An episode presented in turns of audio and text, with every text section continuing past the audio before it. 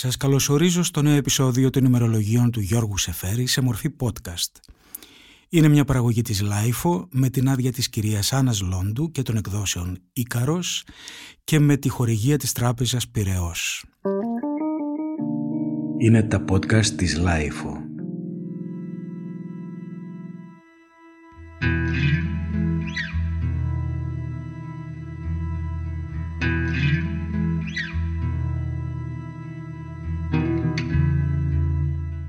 Είμαστε στον Ιούλιο του 1941 και έχουμε αφήσει τον ποιητή μας στο υψίπεδο του Johannesburg. Είναι Ιούλιος. Στην Ελλάδα ο ήλιος καίει, η θάλασσα λάμπει, αλλά εδώ στο νότιο ημισφαίριο κάνει τσουχτερό κρύο και η εξόριστη κυβέρνηση θα αρχίσει σιγά σιγά να αραιώνει, άλλοι θα πάνε στο Λονδίνο, άλλοι στο Cape Town αλλά ο Γιώργος και η Μαρό θα μείνουν στον Άσο για να πάνε να ανοίξουν την πρεσβεία στην Πρετόρια. Μια πρεσβεία ουσιαστικά χωρίς αντικείμενο και έτσι θα ζήσουν σε ένα λίμπο που θα τους διαλύσει ψυχολογικά ωστόσο θα αποδειχθεί παραγωγικό για τον ποιητή. Δεν είχε άδικο Χριστιανόπουλος ένας σπίτι που είμαι σίγουρος ότι ο Σεφέρης δεν θα τον συμπαθούσε καθόλου, όταν μια φορά μου είχε πει όπου πληγεί και ποίημα.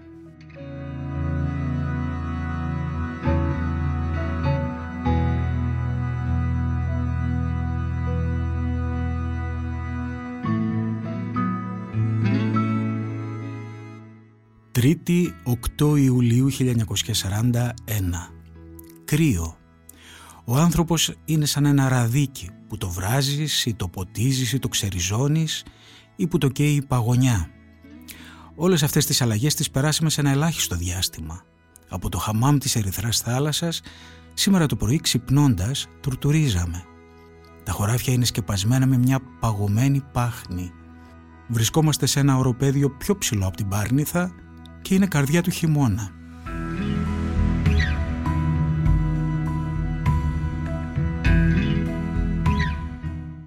Υποδοχή στο σταθμό, οι προύχοντες της παροικίας με τα αυτοκίνητά τους μας φέρνουν εδώ στο Carlton Hotel. Το δωμάτιό μας στον 8ο όροφο. Από το παράθυρό μας βλέπουμε κίτρινους λόφους σχηματισμένους από τη σκόνη των χρυσορυχείων. Είμαστε μέσα στο χρυσάφι και στα διαμάντια.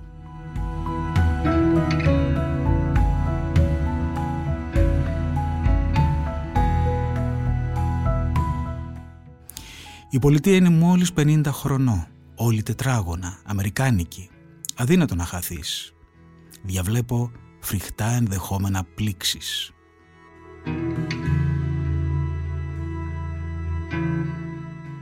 Στον Τουρμπάν το μπουλούκι του καραβιού χωρίστηκε σε τρεις φάλαγγες. Η πρώτη, βασιλιάς, πρωθυπουργός και συνοδείες, τράβηξε στην Πρετόρια. Η δεύτερη, υπουργοί, οικογένεια πρωθυπουργού και τα επίδοξα μέλη της πρεσβείας στην Νότιο Αφρική ήρθαν εδώ. Η τρίτη, διάδοχος, πρίγκιπες, πρώην υπουργοί και άλλοι μνηστήρες οφικίων πήγαν στο Cape Town. Έτσι σκόρπισε η παρέα, αλλά η ατμόσφαιρα σε τούτο το επαρχιώτικο ξενοδοχείο πολυτελείας με αψηλά σαλόνια που μοιάζουν με σκηνικά σεξπυρικού δράματος είναι το ίδιο βαριά.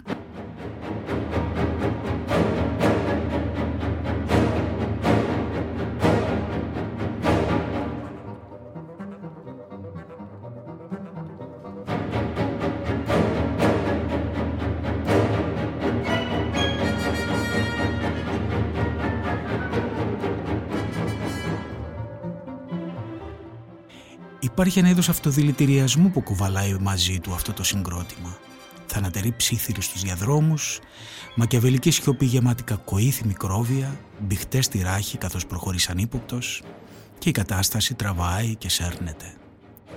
Φύγαμε για να συνεχίσουμε τον πόλεμο και ο καθένας δεν σκέφτεται παρά τον εαυτό του.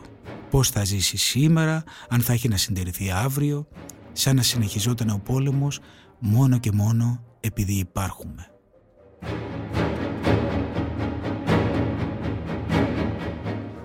Πώς να γινόταν αλλιώς; Άνθρωποι που αν δεν είχαν γίνει υπουργοί απροσδόκητα θα περνούσαν το υπόλοιπο της ζωής τους σε ένα ελληνικό χωριουδάκι κουβεντιάζοντας με τον αστυνόμο και περιμένοντας την προχτεσινή εφημερίδα της Αθήνας.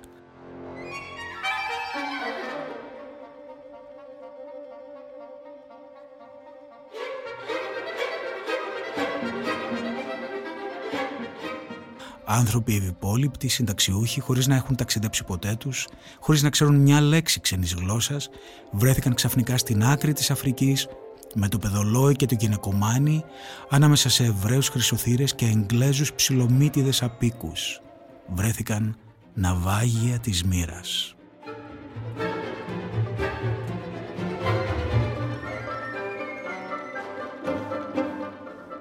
Ο Σεφέρης είναι απελπισμένος, όχι μόνο γιατί εδώ στην άλλη άκρη του κόσμου διαπιστώνει ότι δεν πρόκειται τελικά να βοηθήσει κατ' ουδένα τρόπο στην εθνική υπόθεση, αλλά και επειδή αισθάνεται, φαντάζομαι, κάποια ευθύνη που έσυρε τη γυναίκα του έτσι ματέως μακριά από τα παιδιά της και το σπίτι της. Δεν μπορεί να μη σκέφτεται ότι μπορεί ίσως να της προσφέρει μια σχετικά καλή και ήσυχη διαβίωση μακριά από την πείνα και την κατοχή της Αθήνας αλλά ότι όλο αυτό είναι λίγο σαν λιποταξία τελικά από το καθήκον ενός Έλληνα.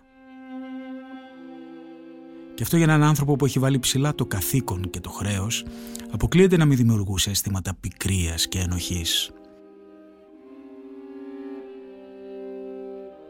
Μετά από μια πρώτη επίσκεψη στην Πρετόρια που τη βρήκε φρικτή, γυρίζει στη Μαρό και ουσιαστικά παραδέχεται ότι την πατήσανε.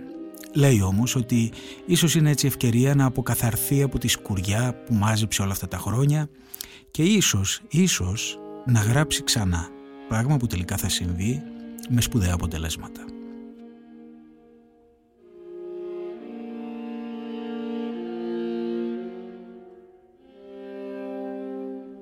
Κυριακή 13 Ιουλίου. Όλες τις μέρες που πέρασαν τρομερή ψυχική κούραση. Δεν μπορείς πια ούτε να συλλογιστείς ούτε να αισθανθείς. Η δική σου, ο τόπος σου, φαντάσματα. Τούτοι εδώ άλλα φαντάσματα. Εκείνοι σου σφίγγουν την καρδιά σας φουγγάρι. Τούτοι εδώ σου αδειάζουν το μυαλό.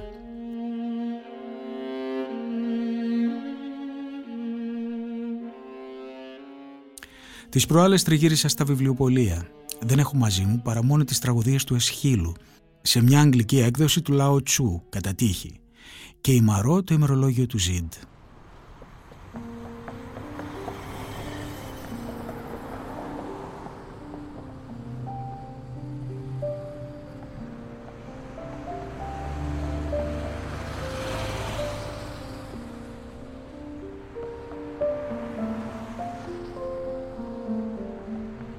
Μπήκα σε δύο βιβλιοπολία.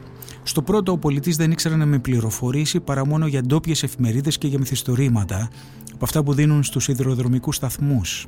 Στο δεύτερο, μια γριά μυαλιά, σαν μάγισσα του Μακμπέθ. Ζήτησα να κοιτάξω τις φτηνές εκδόσεις των κλασικών της Οξφόρδης, που είναι σπαρμένες ούτως ή άλλως σε όλες τις αγγλικές χώρες. Μόνο 5-10 τομάκια από κάθε σειρά.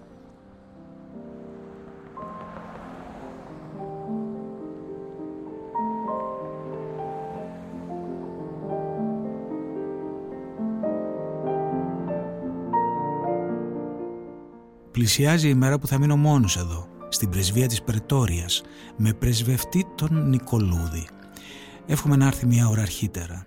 Όχι πως είμαι ευχαριστημένος από μια τέτοια λύση. Απέναντίας, αν έφυγα από την Ελλάδα το έκανα για να μπορέσω να υπηρετήσω ακόμη τούτο τον αγώνα όσο και όπως μπορούσα. Δυστυχώς βρέθηκα σε μια παρέα που γρήγορα με εξουδετέρωσε. Όλα αυτά με βασάνισαν πολλές μέρες τώρα. Με κούρασαν. Με γέμισαν θλίψη, με απέλπισαν. Σήμερα το απόγευμα κουβεντιάζαμε με τη Μαρό για όλα αυτά. Έλεγα πως ίσως είναι καλύτερα έτσι. Μια που δεν μπορώ να αγωνιστώ με τους φίλους μου και με ανθρώπους που πιστεύω. Ίσως αν μπορώ να βρω λίγη γαλήνη εδώ, να μπορέσω να καθαριστώ από τις κουριές που κατάπια εδώ και τόσα χρόνια. Ίσως κατορθώσω να κάνω κάτι πιο άξιο από αυτά που θα έκανα δουλεύοντας με μισή καρδιά αν πήγαινα μαζί τους. Ύστερα από τόσες μέρες στεναχώρια, ήρθε σήμερα μια στιγμή παρηγοριάς. Σκέφτηκα ακόμη πως έχω μαζί μου τον Εσχύλο, που είναι αρκετός να γεμίσει κάμποσα χρόνια μια ζωής.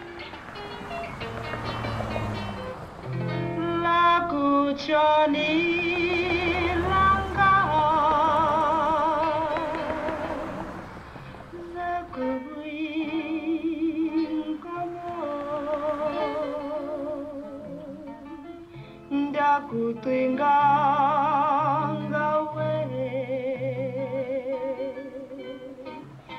la kuchoni langa.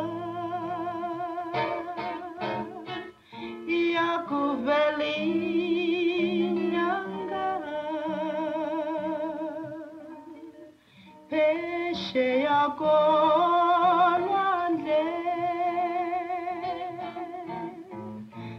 Σήμερα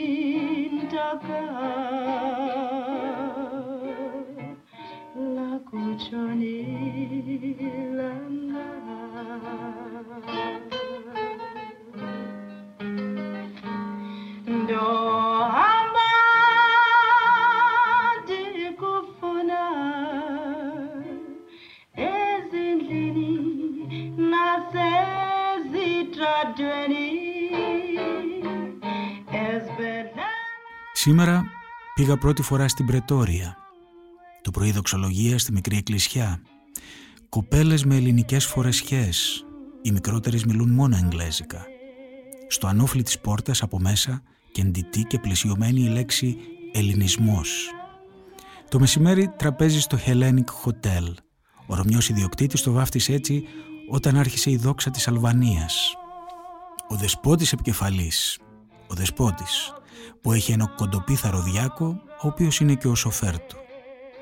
Όλες αυτές τις μέρες, τραπέζια, προπόσεις, εξουθένωση. Κατά βάθος οι ατυχίες μου είναι δίκαιες. Είμαι τέλεια ξένος από αυτόν τον κόσμο. Είναι σωστό αυτός ο κόσμος να με αποκλείει. Σήμερα νέα από την Ελλάδα, κάπως φρέσκα, τέλος Ιουνίου. Πηγή ο πρέσβης της Αργεντινής στην Αθήνα που έφτασε στη Λισαβόνα. Οι Γερμανοί τα σάρωσαν όλα με τα χαρτονομίσματά τους. Πείνα, πείνα παντού. Οι δρόμοι γεμάτοι στρατιώτες που ζητιανεύουν. Και είναι Ιούλιος. Συλλογίζεται κανείς τι θα γίνει το χειμώνα. Πόνος που δεν είμαι εκεί. Καθώς άνοιγα το τηλεγράφημα ο Παπαδάκης πλάι μου. Δεν μπορούσα να μην πω τη λύπη μου που χάνω αυτές τις στιγμές της ελληνικής ζωής. Με κοίταξε σαν ένα περίεργο φαινόμενο.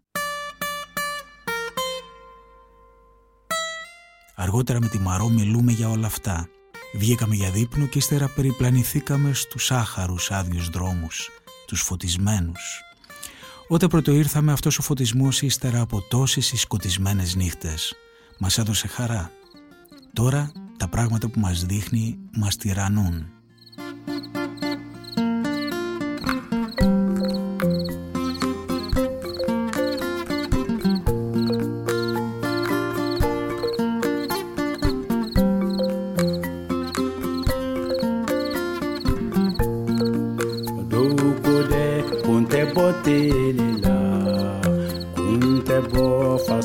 Batelela ndianyamo ukanadigela ndianyamo ukanadigela nitara korona telela ibenye korona telela nitara tilebitelela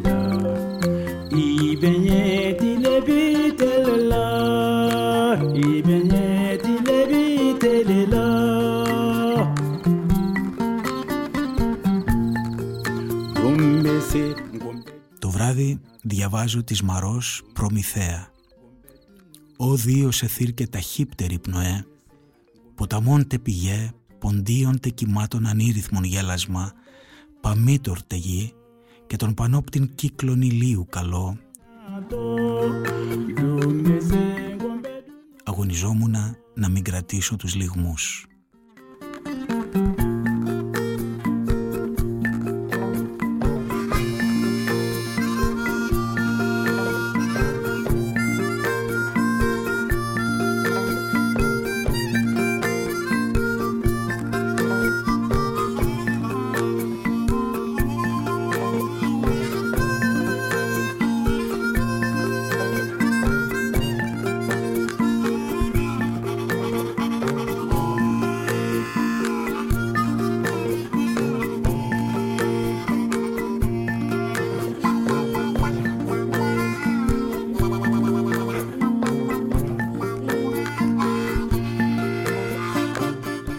Στις 2 Σεπτεμβρίου του 1941 ο Γιώργος και η Μαρό θα μετακομίσουν σε ένα μικρό ήσυχο διαμέρισμα της οδού Κέρκοστ στην Πρετόρια.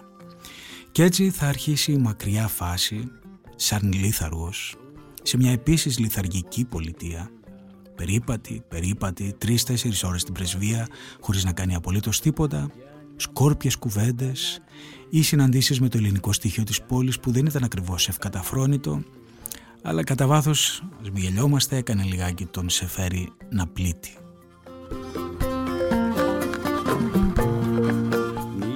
Πρετόρια Τετάρτη 3 Σεπτέμβρη. Ήρθαμε εδώ τη Δευτέρα.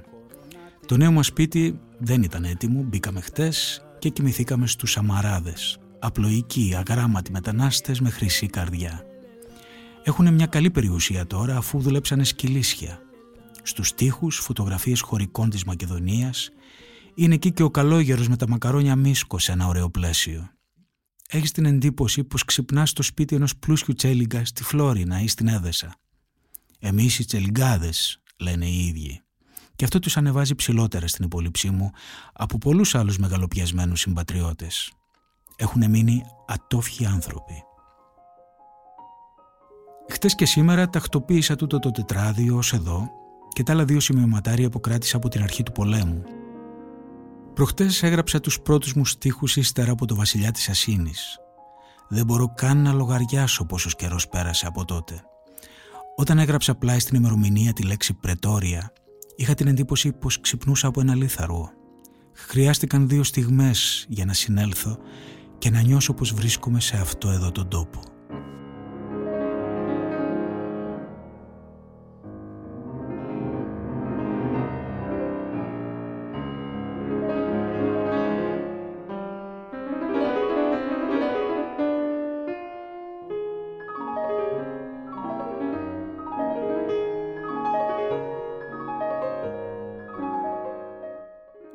Αυτό που ο Σεφέρης περιγράφει σαν ξύπνημα απολύθαργο της τέχνης του, το περιγράφει και η Μαρό στο δικό της ημερολόγιο που κρατούσε εκείνες τις μέρες.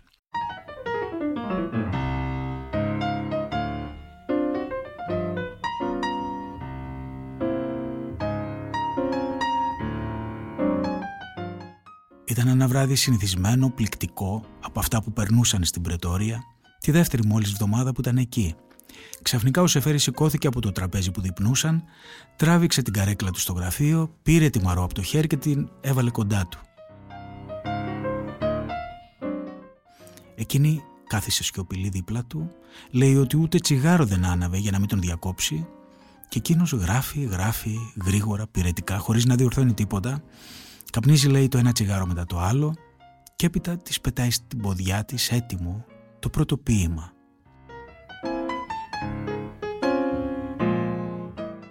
και έπειτα από λίγο το δεύτερο.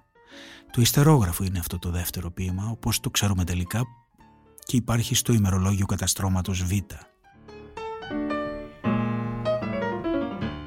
Την ίδια περίοδο, ο Σεφέρης γράφει ακόμα ένα πολύ γνωστό και αγαπημένο το ποίημα, το «Στράτη θαλασσινό ανάμεσα στους αγάπανθους». Είναι το ποίημα που αποτελεί κατά κάποιο τρόπο τη συνθηκολόγησή του με την πραγματικότητα της Νοτιού Αφρικής.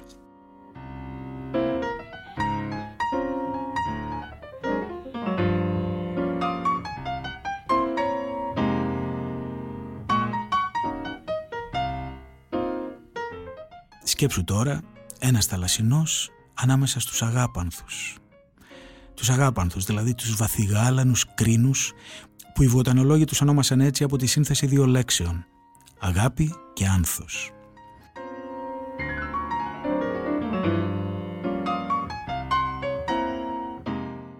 Μαζί με άλλα πράγματα της χλωρίδας που θα τους εντυπωσιάσουν βαθιά στην Νότια Αφρική, οι αγάπανθοι και γενικώς τα μενεξεδένια λουλούδια είναι αυτά που θα αποτυπωθούν επανειλημμένως στην ποίηση και κυρίως στα ημερολόγια του Σεφέρη.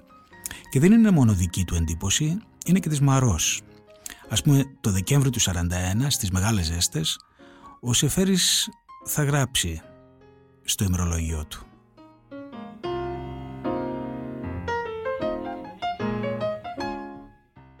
Η Μαρό παρατηρούσε το πρωί κοιτάζοντας το περιβόλι των σπιτιών καθώς περνούσαμε και είπε «Εδώ είναι η χώρα των μενεξεδένιων λουλουδιών. Τζακαράντες, ντάλιες, μπουκενβίλιες, αγάπανθοι.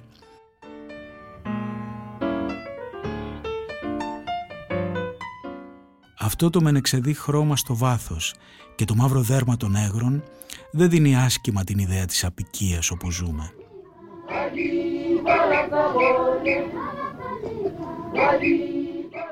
Πίσω από το σκηνικό αυτό ένα λεοντάρι ουρλιάζει, ένα τίγρης πηδά πάνω στη μολυβένια ραχοκοκαλιά ενός ελέφαντα, καθώς τρυποδίζουν ανύποπτα τα ζαρκαδάκια.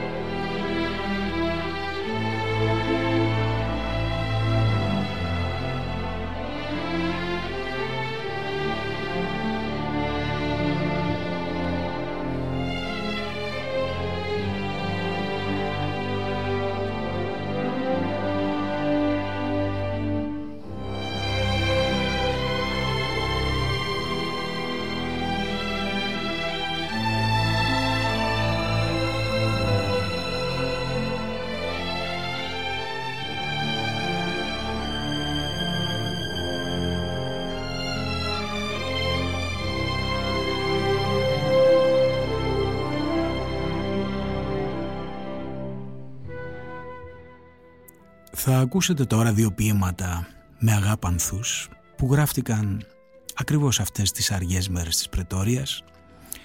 Το πρώτο είναι η Διαθήκη που εμφανίζεται για πρώτη φορά στην καταγραφή της 25ης του Σεπτέμβρη 1941 στη μερολογία του πάντα και θα σας το διαβάσω εγώ λιγάκι άτεχνα, να με συγχωρήσετε.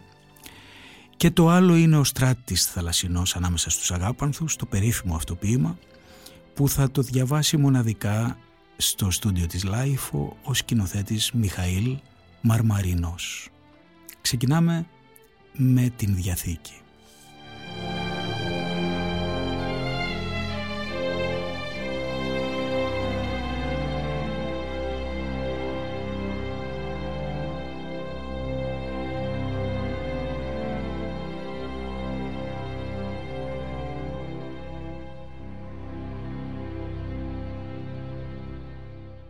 Χρόνο 1941, στον τόπο που άνθιζαν ταπεινές τζακαράντες και σκέπαζαν με μια σκόνη με εξεδένια χιλιάδες πρόσωπα μικρών παιδιών, σε ένα απέραντο κοιτώνα, κοιμισμένα.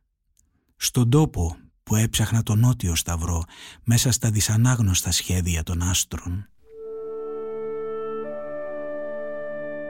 Ένα απόγευμα του Οκτώβρη στα νότια πλάτη τραβώντας προς την άνοιξη με αστροπελέκια, σαν το ανοιχτό καράβι που πολεμάει με μια μεγάλη αρμάδα και χτυπούν όλα του τα κανόνια όπως περνάει, μέσα στα μαύρα πλεούμενα του εχθρού, ανεμίζοντας τα κατάρτια του κουρέλια, πηγαίνοντας ανάστροφα προς τα λουλούδια, την εποχή που αρχίζουν τα πλατάνια να αναρίχνουν λίγο-λίγο τα σκευρά τους φύλλα σε μια στενή νεροσυρμή της Αττικής και βραδιάζει νωρίς και τα τζιτζίκια έχουν κρυφτεί σε μια ξανθιά σιγή και είναι κοντά της θάλασσας η ορφάνια.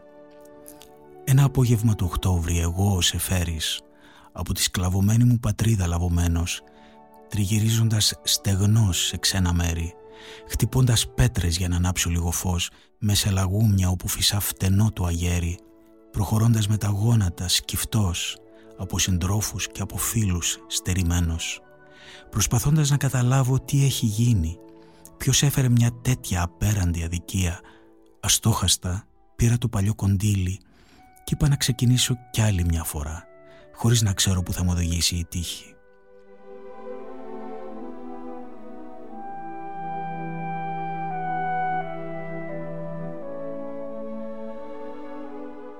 Είναι πουλιά που χτίζουν μέσα στη συμφορά και αφήνουν τις φωλιές τους μέσα στην τρικυμία.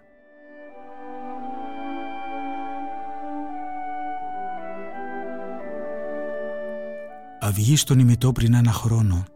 Ποιοι πρόσεξαν τα νύπο το χαμογελό σου; Ποιοι κοίταξαν στις πιπεριές των δρόμων, στα κοιμισμένα παραθύρια των σπιτιών, τα μιασίδια να πλώνονται του πόνου; Μορφή που βγήκες μέσα από το βυθό της καρδιάς μας, με το βαθύ μέτωπό σου. Από το αρρύφνητο γέλιο των κυμάτων, από τα αστέρια που σφινώθηκαν στα κυπαρίσια, από το πρόσωπο του μωρού που κοιμάται, από το γρήγορο νηστέρι του γιατρού μια νύχτα σε ένα πρόχειρο νοσοκομείο, μορφή που απλώθη σαν τον ίσκιο ενός βουνού, μεγάλη, σοβαρή, χωρίς στολίδια. Χρόνια ταξιδεμένη στο μακρύ ποτάμι που αναβρίζει από τα ψηλά περασμένα και μας ποτίζει σαν τη λεύκα ή σαν το στάχι. Ήρθες και κάθισες πλάι μας σε μια γωνιά, στο σπίτι, στο γραφείο, στο καράβι, ήσουν μαζί μας κι ήσουν του φωνιά το χέρι και το πρόσωπο το αγαπημένο. Πώς να μιλήσω όταν μιλούσανε τόσοι άλλοι, μόνο σε κοίταζα μες στους σκοτεινιασμένους δρόμους που φώτιζαν με φώτα κλινική συφάρη των βιαστικών αυτοκινήτων και δεξιά και αριστερά μου στον πεζοδρομίων τις πλάκες άκουα να σέρνονται και να χτυπάνε τα ραβδιά των λαβωμένων.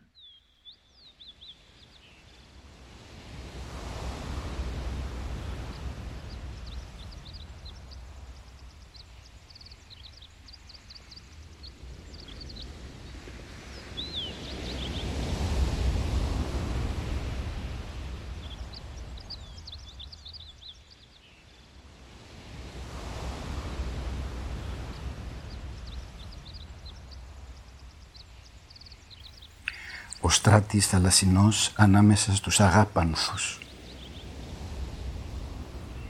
Δεν έχει ασφοδίλια, με νεξέδες, μυτιάκινθους, πώς να μιλήσεις με τους πεθαμένους; Οι πεθαμένοι ξέρουν μονάχα τη γλώσσα των λουλουδιών, γι' αυτό σωπαίνουν. Ταξιδεύουν και σωπαίνουν, υπομένουν και σωπαίνουν, παρά δήμων ονείρων, παρά δήμων ονείρων. Αν αρχίσω να τραγουδώ, θα φωνάξω. Κι αν φωνάξω, οι αγάπανθοι προστάζουν σιωπή, σηκώνοντας ένα χεράκι μαβιού μωρού της Αραβίας ή ακόμη τα πατήματα μιας χίνας στον αέρα. Είναι βαρύ και δύσκολο, δεν μου φτάνουν οι ζωντανοί. Πρώτα γιατί δεν μιλούν. Ύστερα γιατί πρέπει να ρωτήσω τους νεκρούς για να μπορέσω να προχωρήσω παρακάτω. Αλλιώς δεν γίνεται. Μόλις με πάρει ο ύπνος, οι σύντροφοι κόβουνε τους ασημένιους πάγκους και το φλασκί των ανέμων αδειάζει. Το γεμίζω και αδειάζει. Το γεμίζω και αδειάζει. Ξυπνώ σαν το χρυσόψαρο κολυμπώντας μέσα στα χάσματα της αστραπής. Και ο αγέρας και ο κατακλυσμός και τα ανθρώπινα σώματα και οι αγάπανθοι καρφωμένοι σαν τις αίτες της μοίρας στην αξεδίψαστη γης, συγκλονισμένοι από σπασμωδικά νοήματα, θα έλεγες είναι φορτωμένοι σε ένα παμπάλαιο κάρο, κατρακυλώντας σε χαλασμένους δρόμους, σε παλιά καλντερίμια, οι αγάπανθοι, τα ασφοδίλια των νέγρων. Πώς να τη μάθω ετούτη τη θρησκεία. Το πρώτο πράγμα που έκανε ο Θεός είναι η αγάπη. Έπειτα έρχεται το αίμα και η δίψα για το αίμα που την κεντρίζει το σπέρμα του κορμιού καθώς τα αλάτι. Το πρώτο πράγμα που έκανε ο Θεός είναι το μακρινό ταξίδι. Εκείνο το σπίτι περιμένει με έναν γαλάζιο καπνό, με ένα σκυλί γερασμένο, περιμένοντας για να ξεψυχήσει τον γυρισμό. Μα πρέπει να μαρμινέψουν οι πεθαμένοι. Είναι οι αγάπανθοι που τους κρατούν αμήλυτους, όπως τα βάθη της θάλασσας ή το νερό μες στο ποτήρι. Και οι σύντροφοι μένουν στα παλάτια της Κύρκης. Ακριβέ μου ελπίνορ, ηλίθιε φτωχέ μου ελπίνορ, ή δεν τους βλέπεις. Βοηθήστε μας στον ψαρόν την ολόμαυρη ράχη.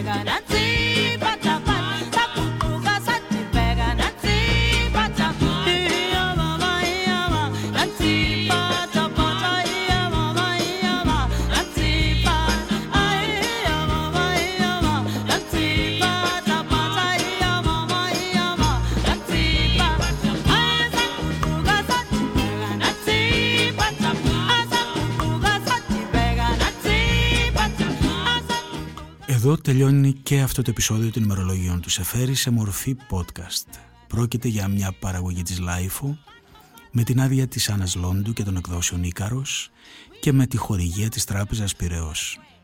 Είμαι ο Στάθης Τσαγκαρουσιάνος και σας περιμένω την επόμενη Κυριακή να συνεχίσουμε αυτό το ταξίδι. Καλή συνέχεια σε όλους.